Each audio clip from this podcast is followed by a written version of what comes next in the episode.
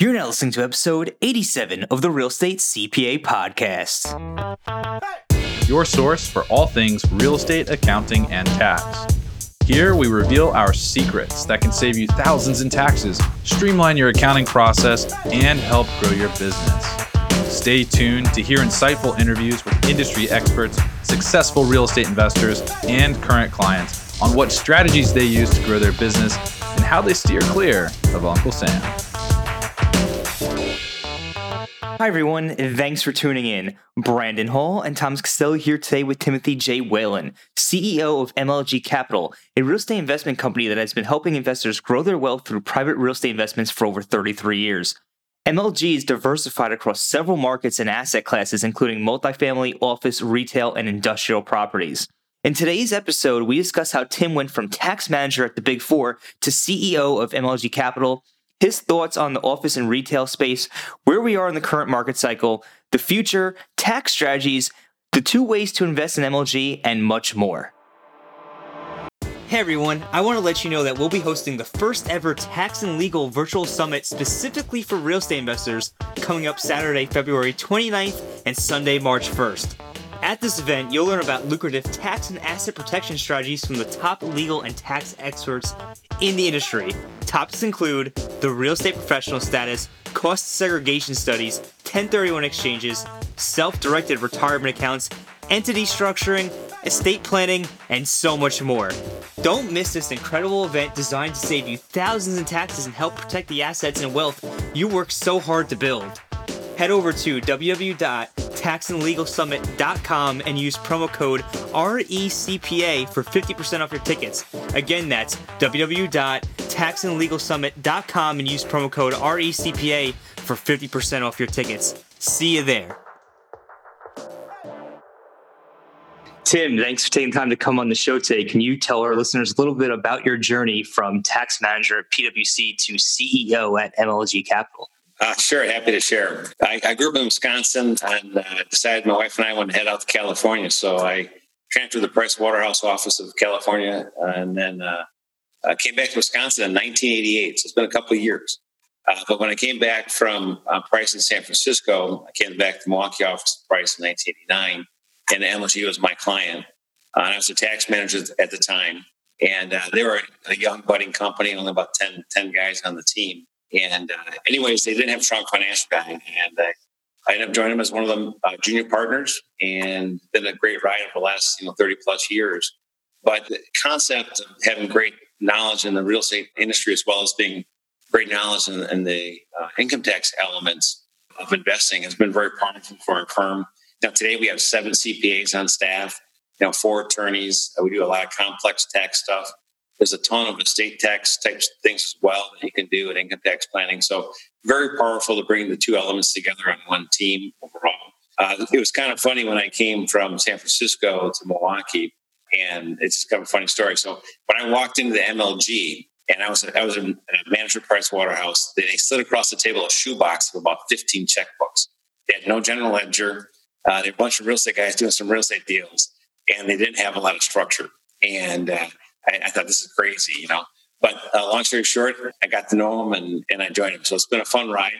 You know, today we're up to over 420 people in the organization, up from 10 when I joined them you know, 30 years ago, and and a couple billion in acquisitions. And we you know we manage roughly 20,000 uh, apartment units today, and and uh, very active on the buy side. So it's been a it's been a great ride. But just to confirm, you're no longer doing the shoebox receipts method. we we have a general ledger. I mean, my my CFO is an old Arthur Andersen guy. My controller is an old Deloitte Touche guy. Our reporting is you know over the top, but it's, it's pretty common. It, you know, the thing I came from San Francisco. I had some pretty heady clients, and I worked like on the Mondavi account, and Hewlett and Packards, and some some pretty heady clients. And I came wow. back to it was actually my first meeting in Milwaukee, and I, one of the new partners brought me out to this meeting with these MLG guys, and I sat across the table, the shoebox of checkbooks. I mean, are you kidding me? You know, this is you're talking to a guy from Price Waterhouse. I built a couple hundred bucks an hour back then, and uh, it was nuts. But anyways, it was a, it was a great start. But I bought the Blue Sky, and it's been a great run. That's great. That's great. Well, our listeners are very well attuned to multifamily. We get a lot of multifamily folks that are on here. I know that MLG invests in multifamily, also invests in office and retail, as well as some industrial Can you tell us and our listeners why are you diversified across those asset classes? And do you have a current asset class that you really like? Sure. Well, you know, in general, for us, real estate's all about the basics of supply and demand. So whether it's apartments, industrial, office, or retail, it's you know what's that issue of demand supply balance. So we're looking for smart real estate investments in all asset classes. The beauty about private real estate, it's a, a very fractured, fragmented marketplace, many players involved in it. And what happens is you tend to have human error that comes into the mix of private real estate investing. And it's our job to source those opportunities where somebody's maybe making a mistake or maybe they haven't captured the opportunity to create value. So we're, we're attracted to all asset classes. We have our bias. About 70% of what we do is multifamily, you know, 15, 20% industrial, and a little bit, a little bit of office, a little bit of, uh, a little bit of retail. But, you know, ultimately it's about finding those opportunities where we think we can grow the operating income of an asset uh, and doing things to create that, that growth in operating income. Because if you grow operating income, you're going you're to grow the value of the asset and you're going to make good money for your clients. Um, so we look at all asset classes, but you know there's there's there's opportunities and challenges in each asset class. If you look at an industrial today, roughly 95% occupied, very solid asset class, but it's really hard to find deals to buy. Our focus, we like to buy existing assets with existing cash flows I'm not looking to take development risk. Uh, you know, we do lower leverage than most real estate guys. We're 60 to 65% levered. But, you know, our, our classic, you know, for example, a deal like right now, we just bought in a, in area. It's about a million and a half square feet of industrial product, but it's older stuff. It's not pretty, but we can make good money on it. And so if we take you know, a market that's roughly 97% occupied, which is some market is, and, you know, we have a, a tenant, 100,000 square foot tenant, rents a 275 a foot, there's no place to go for that 100,000 square foot tenant. New rents are $6 a square foot. So we move the rents from 275 to three and a quarter, and you pick up 50 cents a square foot, which is almost a 20% value pop on that square footage. So there's opportunities out there. And you, you know, it's needles and haystacks, and you got to really, you got to look at a lot of stuff. I was just talking to my team today over lunch, and we've already looked at roughly 200 deals in the first 45 days of the year. And so it, it takes a lot of effort and a lot of grinding through detail to find those opportunities where you can make money. Um, would you like me to I bounce through a little bit office and retail, kind of my viewpoint on office and retail? I'd love to hear it. Okay. So on the office side, you know, multifamily is roughly 95, 96% occupied nationwide. Industrial is roughly 95% occupied. Office is roughly about 90% occupied. And my belief in the office space, what I'm about to say is a generalization. Everything I say is a generalization. Real estate is still a local market, so you got to drill, drill into each asset class on a very local basis. But in general, the office, you have the problem, I call it the, the CEO ego problem, where if a CEO wants to build a new office building, they build it. It isn't, it isn't necessarily that they need it or there is an office space to go rent, but they want that new sexy building, so they build it. So you have this systemic supply creation issue in office that will consistently create, I, in my viewpoint, excess supply versus demand know, in overall places. We have had some good you know, uh, job growth and the good demand growth on the office side, but you're still sitting at 90% occupancy. And it really gets back to the supply creation many times when the market really doesn't need it overall. It's because somebody wants that new sexy building. But you still can make money in office. We bought a, um, a deal up in Minneapolis called Quadrant. It was 40% occupied in a market that was roughly 90% occupied. We only paid roughly $40 a square foot to buy this asset. But we took from 40% occupancy to 90% occupancy in about three years' time, and you know we sold the asset for ninety two dollars a square foot. They buy for forty, put twenty bucks into it, you know, for sixty and sell for ninety two. So you make you can make money in office, but it's a really tough asset class to make money in, mainly because the high capex. You know, out of your operating profits, there's a ton of turnover costs, and costs of, of tenant improvements have gone grown dramatically over the last couple of years. And uh, it's just a hard asset class to own. So office, it's all about you know, find a problem that can fix, buy the asset, fix the problem, sell the asset. We are not long-term holders of office, never will be, and it's a fool's game in my opinion. The cap rates that office sells for do not generally deal with the high capex element that you have. And again, there'll be exceptions. If you got great credit, you got long-term leases, you got phenomenal location. There are exceptions to what I just said, but in general, that's, that's how we view office. Uh, retail, I, I bet if I ask you guys a question, on what you thought the retail percentage is and occupancy, you, you probably missed the mark on what, I, what retail's at. Maybe you already know. But, you know, industrial's 95%, multifamily's 95%, office is roughly 90. retail. Uh, you know, Brandon, what do you think? What do you think retail is nationwide? Uh, I was hoping you were going to call on Tom first. uh, I would say uh, 80. It's 95% outside the mall space. And, and what people forget is, you know, if you look at what Amazon, right, big impact on retail, right? But Amazon still only represents 5% of the retail marketplace. In the last 10 years, you had population growth roughly seven tenths of percent per year. So in 10 years' time, you've had population growth of 7%, which in general correlates to retail demand roughly 7% as we have more people buying stuff. And so you, have a, situation where demand continues to grow, but supply growth has been very limited in retail. So you have very little stuff being built, but you still have this continued growth in population that continues great demand. Uh, are there challenges in retail? Big time. There's big time challenges in retail because tenants' needs are changing dramatically right now. And so you're going to have a lot of turnover costs. So as tenants come and go, as concepts fail, new concepts are born, you're going to spend a lot of money dealing with those tenants coming in and out. So for retail, we typically look to buy vacancy in a great location. So, for example, there's a deal called Pewaukee Plaza. It's actually in our hometown of Wisconsin. Uh, it's a suburb of Metro Milwaukee. We bought a, a, a, uh, retail shopping center. It was 25. It was like actually 10% occupied. But we bought it from the banks for you know 25 bucks a square foot. Banks are historically poor, poor operators when it comes to managing real estate. So we took that asset from 10% occupancy to basically 94% in one year's time. You know, we did the parking lot, changed the facade, and it was in a great location. There's no reason the asset shouldn't have been leased up. It just had poor management because of the financial struggles that the asset went through. And again, the lenders are not great, um, not great asset managers. So you can make money in office, you can make money in retail, but you got to be careful. And I, we would never buy, we don't buy stabilized office, we don't buy stabilized retail because the high capex element is eventually coming to get you in general. Again, there's exceptions, phenomenal locations. You know, we got great long term leases, great credit. But in general, it's a tough asset class. You can make money in it, but it's a tough asset class overall. Fascinating. Thanks for going through all of that. So you were talking about office space with the high occupancy rate, and then you were you kind of like joked about CEOs having that ego problem, and maybe it's not a joke at all, and it's probably actually not a joke. It's probably 100 percent true. I guess my question to you would be: given that like technology is advancing so quickly, and I mean we run a virtual CPA firm, right? We we don't have an office. Given that technology is advancing quickly, do you ever see a time where like the CEOs drop the ego and they go virtual and then office space isn't as hot? Or do you think that it doesn't matter? There's always going to be that aspect to it. People will always want an office space or clients will always want an office space. Can you talk a little bit about that? Well, you know, there's there's some statistics that are out there, and I'd say in general, if you look at the average square foot office space per employee, that's been dropping. It's dropped maybe 10% here in the last, you know, six, seven years. So I think when dropped, it was like 200 square feet per employee on average, down to like um, only like 180 square feet per employee. So it is dropping. There's a trend there, which obviously is a demand negative, right? My personal opinion is personal touch still matters and relationship building matters. And also, I think it's going to be a blend of technology. I think you're going to you're going to see virtual offices. You're going to see hoteling where people share a desk.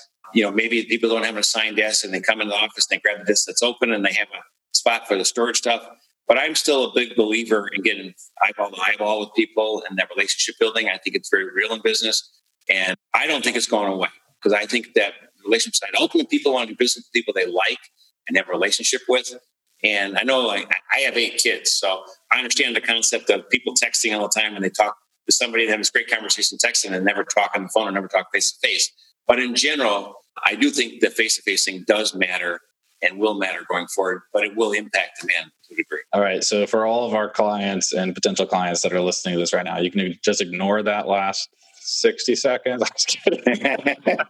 no, I think that you're right on the money. Well, something that I wanted to ask you though, you mentioned hoteling. I've always wondered is the the WeWork concept, and maybe not WeWork itself, but uh, the concept of building a co-working space. Does that tend to perform better over time compared to just leasing it up with triple net tenants or ha- have you seen any sort of trends or information there and this is just a me being selfish right now so you know, i mean the truth is i don't know a, a, lot about the statistics the Regus concept WeWork i don't think the WeWork concept is that dramatically different than Regus. no they would probably beg to differ and um, They do it with cool vibes. That's oh, no doubt, no doubt. but my guess is Regus will grab some of that and copy some of that. But in any case, I think there'll be a blend. I mean, obviously, the world's changing, productivity changing, the ability to create a new business and be in business in a nanosecond. And you can create a business and you can be on the internet and you have a website and you know you can use things like WeWork for space and also get some maybe interpersonal you know connection with other people sharing the WeWork space. So I think it's got the space, the concept's got a lot of validity. Again, it's another factor that may impact the demand side of, of office space, the concept of sharing. So it will have a demand impact on office overall. And, and the concept's got validity. I'm not sure the valuations that the market was put out there are real.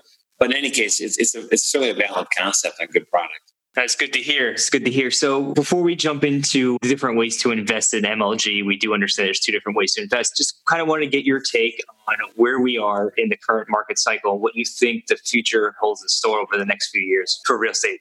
Sure. Well, I mean, real estate, we've had a big run the last six, seven years, right? And, you know, again, each asset class is a little different and some nuances in each asset class. But we're in a fully mature market.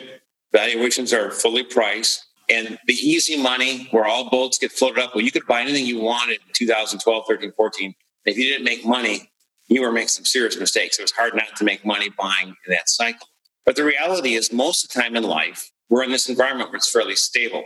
I mean, we're, we're relatively balanced supply demand. And I talk, you know, retail, you know, industrial and multifamily, all that 95, 96% occupancy range, office 90, you're in a relatively stable environment. If you look at the construction numbers, we're pretty balanced in supply growth versus demand growth. And there's pockets of exceptions on a localized basis.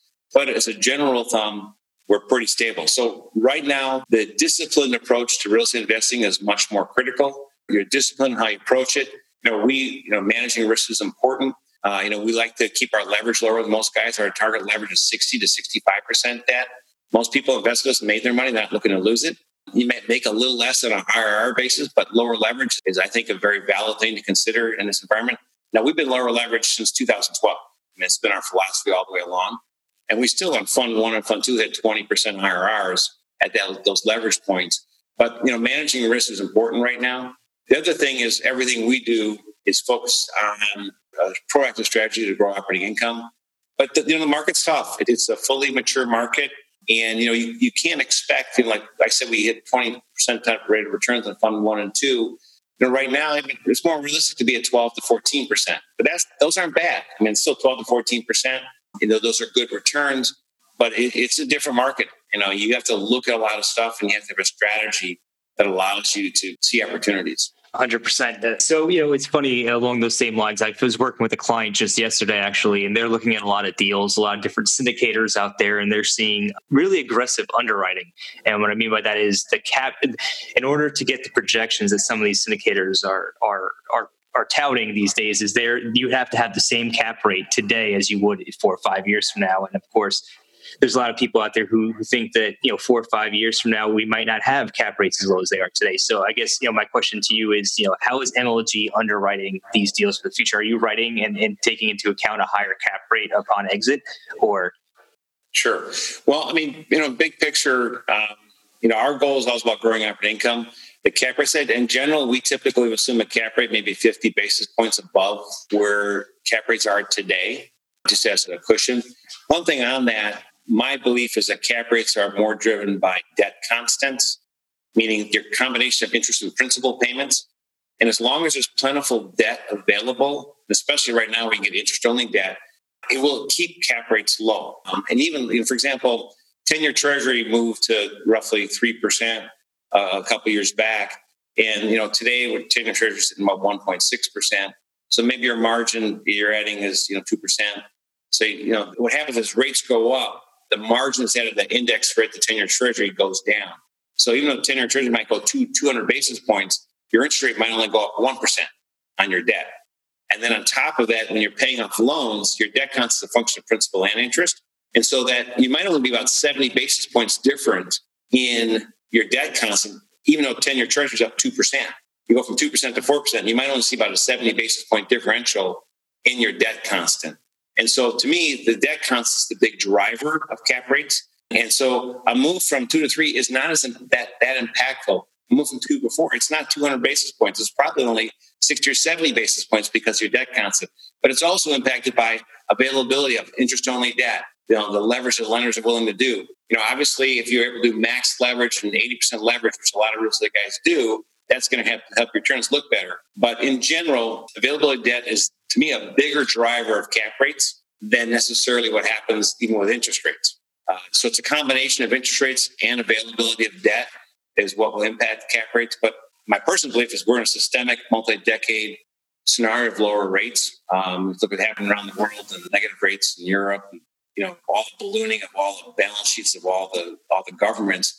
It'd be very expensive for the governments to have higher interest rate costs because they have to pay more on, on their budget deficits. So my belief is we're fighting the, the boogeyman out there is deflation. Deflation hits our economy. We have serious issues, and they're going to do everything in their power to avoid deflation. So I, that just keeps me in the belief that we're in a long-term, multi-decade of low rates. Uh, something could happen, but you imagine the Armageddon with higher rates and defaults on loans. If you start having deflationary cycles and asset values start dropping, you know, you, you think you know 2009 was bad. We'd be right back and square that. So in any case, and if that happens, rates are going to plummet back down again. So, in it, my viewpoint is we're in a systemic low rate environment, uh, kind of like Japan has been the last 20 years. But we still consider a 50 basis point raise in cap rates just to be uh, conservative. That was a long answer. I'm sorry. Yeah. Oh, that's great. You, you use some terms that I want to make sure that our listeners know what they're talking about or, or what, what, you're talking about. So, can you explain uh, briefly what basis points means and debt constant means? Sure. So, if, if, if just like you're buying you're buying your house, right? If your interest rate is three and a half percent and you're borrowing hundred thousand dollars, three and a half percent times hundred thousand dollars is thirty five hundred dollars of interest expense if you're paying principal off too, let's say your, your actual loan payments equal 5% or, or 5000 per year, that's $1,500 of principal payments, $3,500 of interest expense. So your debt constant would be the 5%. The combination of interest and principal and your interest rate being three and a half and your debt constant would be the 5%. So it's that debt constant, which is a combination of principal and interest is what drives cap rates in my view. And then real quick, basis points. Oh, so basis points, um, if I my, if my loan is three percent or four percent, the difference between three percent and four percent is hundred basis points. So each one one hundredth of a percent equals a basis point. So hundred basis points means going from three percent to four percent on your loan. Is there a reason that that and this is just me being selfish again with a sidebar question? Is there a reason that like never asked this before? Is there a reason that people use the term basis points instead of just saying 0.01? Who knows? Oh my gosh, you know, it's years and years of the industry, and it's really more about it's a Wall Street thing, right? And all the bond guys. Uh, that's probably the big. I mean, that's where it birthed from. So who knows why they do okay.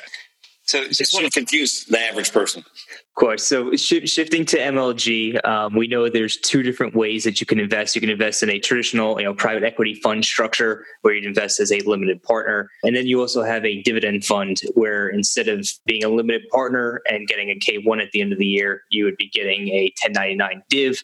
And there's a lot of reasons for doing something like that. Would you be able to just walk us through the different tax treatments of each? Sure. Well, you know, in big picture, this is one of the benefits of having seven CPAs on staff and being able to bring the sophistication to the private real estate investing overall. But anyways, two two buckets of way, the way to invest. So when we talk about the 1099 dividend fund, and then we have the traditional main fund, which is the LLC. The LLC will give for taxable dollars. I'm, I'm saying not retirement accounts, not foundations, not nonprofits. For taxable dollars that you're investing, that are in the retirement bucket, and if you're if you are individual with that has one of the higher income tax rates, so if you're paying max tax rates to the government, whether it be Fed and state, you're better off generally in the LLC structure because that's going to give you the maximum income tax benefits uh, investing in private real estate, and especially the way we approach it. But there's a downside, though. The downside, for example, in our funds, we, we're investing in you know 10 to 15 states. It does require multi-state um, tax filing. So if you're investing a smaller amount of money, there's a burden to completing multi-state tax returns. And if you have a CPA doing the returns, they might charge an extra 200 bucks or 300 bucks or 500 bucks, depending on the firm, for each state return they have to do. So there's a tax burden that has to be considered when doing that, uh, investing in the private real estate side. So anyway, so in general, it can be very powerful. The tax benefits, in, in our viewpoint, for, for a guy that's got, or guy, man or woman that's at the highest tax rates we think we can save them about one and a half to two percent and increase their after tax rate of returns by one and a half to two percent per year just because of the way we approach our investing and, and the tax benefits with real estate. So, and that's real. But again, you have to be investing enough money and, and overcome the burden of multi-state cost of multi-state fam, uh, filing overall. So shifting over the 1099 dividend fund, that is a product where we put a non-traded REIT. People invest in REITs on the stock market, right? You have the public REITs. This is a non-traded REIT that's not available in the public markets. That we put that non-traded REIT between the fund that's investing in real estate and the investor. And by doing so, it takes rental income and converts it into dividend income. And by converting it into dividend income, you avoid multi state filing. You also avoid something called UBTI, it's unrelated business taxable income, which what all that means is in retirement accounts, if you have taxable income from real estate, but debt financed real estate, you're supposed to be filing a tax return paying tax on that income. Many people ignore that, but that doesn't mean it's the right result uh, and what you're supposed to be doing. Your foundation endowments as well. If they're nonprofits uh, or tax-free insurance company, the non-traded REIT allows them to avoid UBTI, avoid the taxation issue versus that you would get if you invest in a retirement account through a traditional LLC structure. So it's very important from a tax planning perspective for retirement accounts and investing. It also, if for a guy that's investing, a man or woman investing a smaller amount of money, if they invest in a non-traded REIT, they also avoid the multi-state filing issue because you're getting dividend income and you're not getting business income, i.e., real real estate rental income. Guys, so that makes sense. So basically, if, if you're you know if, if you're investing in a retirement account, you would want to go the 1099 div route. Um, if you're absolutely, and if you're also if you're if you're investing a lower amount of money, I would imagine the costs associated with those extra tax filings might not be worth you going the LP route. But if you have a large sum of money, if the higher tax brackets, going the LP route would be the better way because of the tax advantages that are inherent in that structure, and uh, you would you would be able to kind of the costs for the multi-state filings would be less uh, cost prohibitive to you, I guess, at that point.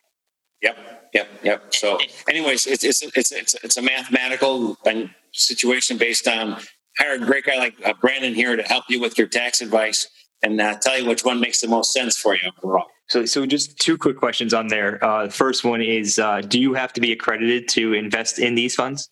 Uh, for for the MLG funds, the answer is yes. You have to be accredited, which means that you have a net worth of a million dollars, excluding your home in general. If you have a, a trust vehicle, which is uh, irrevocable trust, that trust has to have five million in assets.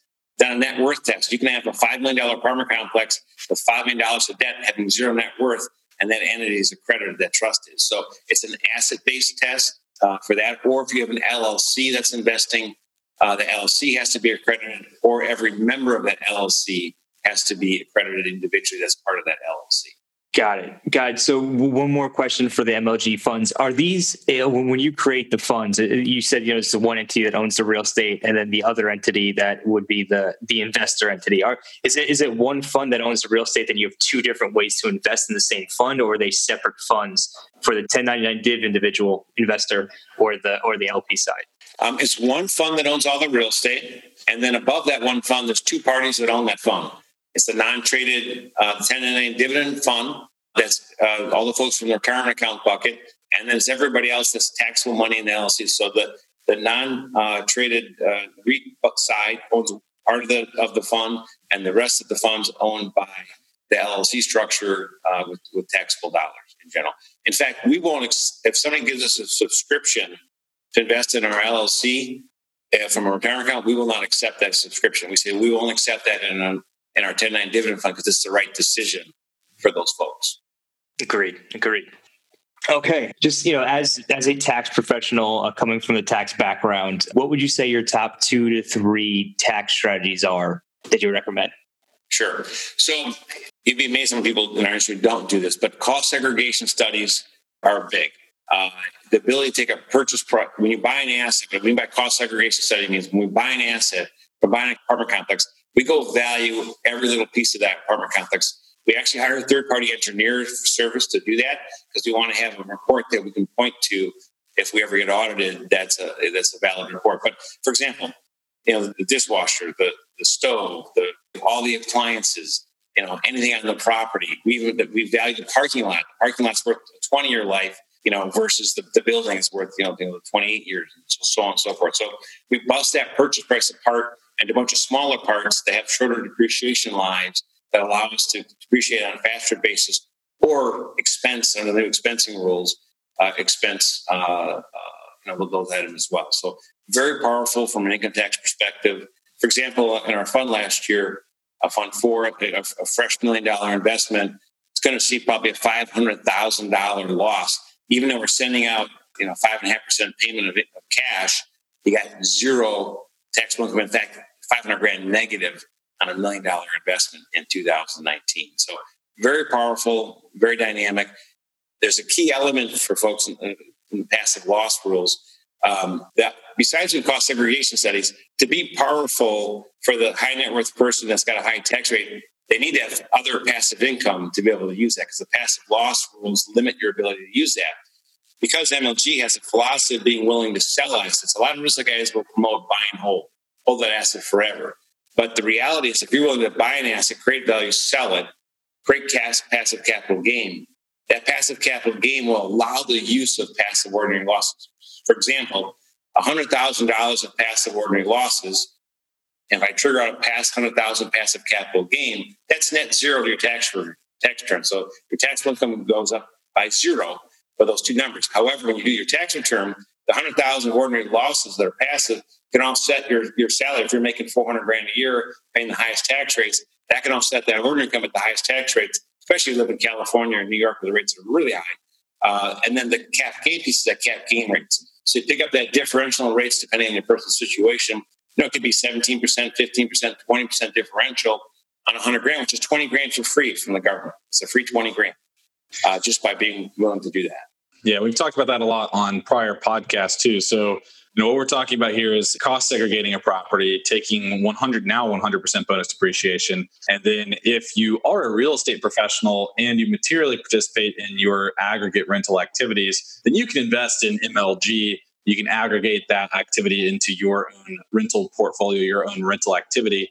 And that loss will now be considered non passive. And that non passive loss can be used to offset W 2 income, other business income, and things like that. But even if you can't qualify as a real estate professional, you could still be investing in these types of deals, generating passive losses, and be investing in other deals that are generating passive income or they're liquidating property at gain and the passive loss from this new investment can offset that gain as long as it's all in the passive category you're good to go now tim you, you mentioned that you guys are not a buy and hold fund which is great because i was going to ask you how do you guys kind of approach depreciation recapture uh, a lot of our clients are that's typically what they're concerned with, especially when we're working with fund owners or uh, syndicate owners, deal sponsors. You know, we take the approach of unless you are like buying and selling an asset within two years, you should generally get a cost segregation study done. And your job is to just tax optimize the deal every single time, which means cost segregation study, regardless of whether or not you're the bulk of your investors can claim it. Even if one person can benefit greatly from it, then do it. Um, so that's kind of like our approach is always tax optimize the deal, but that always leads to, well, what about depreciation recapture on the back end, right? If I buy a $10 million property, my bonus depreciate $3 million of it. My basis is now seven. I could sell it for $10 million and you would think that that's break even. But since my basis is 7 million, I've got a $3 million gain and that's called depreciation recapture. So how do you guys, are you guys just churning assets um, kind of like on a timetable? And so you've got new losses to offset prior gains or, or how do you guys approach that? It's a blend. I mean, typically we're holding assets. We tell people expect six to eight years, but the reality is typically in three and 10. I mean, you know, bell curve around six to eight, but you know, the range probably will last typically three to 10 years. So with that time range, you're going to get the, you know, the time value money side. At the worst case, it's time value money. But, you know, as time goes on, you know, what is that fair market value, you know, five years from now for that asset you, you expensed? And that becomes a question of fact at that time, which impacts the recapture amounts overall. And you have to have some consistency in your approach. So, you know, if you're spending too quickly, the benefit of cost segregation would be diminished. But if again, if we're buying stuff and selling stuff and we're buying new stuff, the new stuff can offset the recapture when it does happen, you know, overall. And in fact, we had that fact pattern this year in our fund, uh, fund three this year. We sold an asset, triggered a fair amount of 1245 gain of depreciation recapture. But we had plenty of other losses the way offset that. And we still produced a, a material loss, you know, to the group as a whole. So again, the longer you hold, the more impactful the cost seg studies are. But the picking up the, the interest rate, the tax rate differential, creating cap gains, or if you already have other passive income, you know, that, that passive income can be very powerful. I know you just threw out 1245 under your breath real quick, but that that's honestly pretty impressive that and I know you I know you were a tax manager at PwC, but you're still still on top of all that and you can you can cite the code. So uh, that, that was a code cite for anybody that's listening. That's exactly what that was. Uh, so very impressive, Tim. Um, well, yeah, and, that, and, that's a good point on the time value of money piece too, right? Like the whole point of doing a cost seg study is to get that tax savings and reinvest, ideally reinvest the tax savings. And you've got the rule of 72 just back of the napkin, right? If I get a 12% return, I'm going to double my money every single, every uh, seven years, I think is what it is. So I get the tax savings, I hold for seven years, I've doubled the tax savings. And yeah, I've got depreciation recapture on the back end. And even if I don't do anything to mitigate that, I still come out way ahead from where I was at the very beginning. And that and that is definitely a, a part of that time value money concept. Before we move to the last few questions here, we just want to ask you what's next for MLG? You know, first of all, you know, it's important that we maintain and do what we've been doing, which is, you know, 30 years of discipline in real estate buying and being smart in deals that we do. It's important that we anybody can create a forma that the numbers are great, but are the are the assumptions believable, achievable? Uh, you know, you know, Thomas, you said earlier about some of these pro formas that people see like, what are these assumptions? They're crazy assumptions, super aggressive. You know, half of what we do is we invest in other real estate guys, right? So we have a very unique sourcing strategy in that we invest in other real estate guys as well as our own deals. And so we see some crazy assumptions come our way or crazy max leverage. And but anyways, got to keep on, you know, doing what is, you know, smart, disciplined approach to real estate. We are working on some very creative stuff. Uh, there's a lot of wealth transfer that's going to be happening in real estate in the next couple generations, next couple decades. A lot of folks with fully depreciated real estate. The traditional, you know, ten, sell and trade into a 1031 transaction and some triple net deal. I think that's many times a very poor decision. And so we are we are coming out to the market with a, a product that's going to allow people to contribute their real estate to a fund versus sell it, and so they can avoid the whole concept of selling and buying and trading another asset. Uh, third on the code section is 721 fund, where we're contributing assets to our fund and uh, avoiding taxation as well. So, anyways, there's some um, cool things ahead and um, a lot of opportunity. You know, we're here to serve our clients and, and help do them wise thing, and just like you know your firm is doing, trying to help your clients do good things with their money and be smart about taxes. Uh, you know, we're trying to help them be smart about their real estate and smart about taxes at the same time. That's awesome, and that's that's amazing, and that's one of the good things about MLG is you have those two those two ways to invest, which I find you know absolutely exciting, especially for the people who have to deal with UBTI. I know that I hate having to deal with that with four people, so that's definitely great. Uh, last question before we wrap up: What is your favorite piece of technology or software you're currently using in your business? And I'm still a numbers junkie, and I love Excel. I mean, you know, with Excel, you can model out the future, and uh, people like use Argus, which is a great tool as well but you know, I'm, I'm Excel junkie. My team, my my analyst team that runs all the numbers. But uh, you know, I love the Excel product and what we can do. You can, you know, you really can have a view into the future overall. And also, I mean, there's some great, you know, technology tools for just client relationship stuff and client management. A combination of Salesforce. We also are using Juniper for our, you know, our, our back end and investor reporting and keeping great reporting available. You know, real time, twenty four seven reporting with all kinds of reports, easy access uh, to all their investments with us. So again, making private real estate an easy, sophisticated place to invest. We're trying to make it a very investable asset class for people and taking some of the complexities and difficulties out of it. Even in our funds, we're trying to build a diversified fund for folks that, that has great due diligence. We've beat up all the sponsors' performance to make sure that the numbers are real and believable, achievable assumptions versus being out there on your own trying to do it and it's really hard for most people to do that uh, effectively because they don't have the talent. Uh, well, maybe they do, but very few people have that true talent to, to look at stuff. So, anyways, um, love the softwares and, and, the technology to uh, make us a better firm. We, are really big on technology, the things that we do, even on the asset management side. We have some pretty cool stuff we do to you know, watch what's happening with the assets, you know, on a daily and weekly basis. So, uh, technology is very powerful for productivity for us. Absolutely, as it is for our firm here. Uh, Brand's big on tech too. So, if our listeners wanted to learn more about MLG, want to learn more about what MLG has going on, or perhaps they're interested in potentially investing in a fund, uh, how can they learn more about that? Well, clearly our website, mlgcapital.com. Uh, we have a ton of material on there videos, podcasts, articles, uh, a ton of material. Um, MLG is like Mary Larry Gary. It was Moody Osage Group in the old days. I bought them in the L years, years, you know, the past couple of years. But MLG Capital, uh, and you know, talk to my team. We have a lot of very approachable people that are, you know, we're Midwest folks. You know, we're pretty easy to talk to and talk to our team. You know, don't be afraid of picking up the phone. I know this. The next generation, Jay loves to be on their, the internet and just sending messages over and emails, but you know, pick up the phone too. I encourage you to talk to people and uh, don't be afraid to ask questions. There's no dumb question, you know uh, ask questions.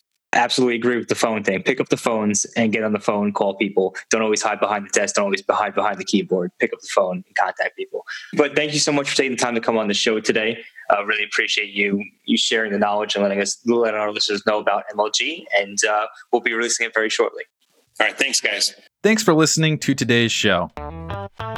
If you enjoyed the show, please find us on iTunes and leave us a review.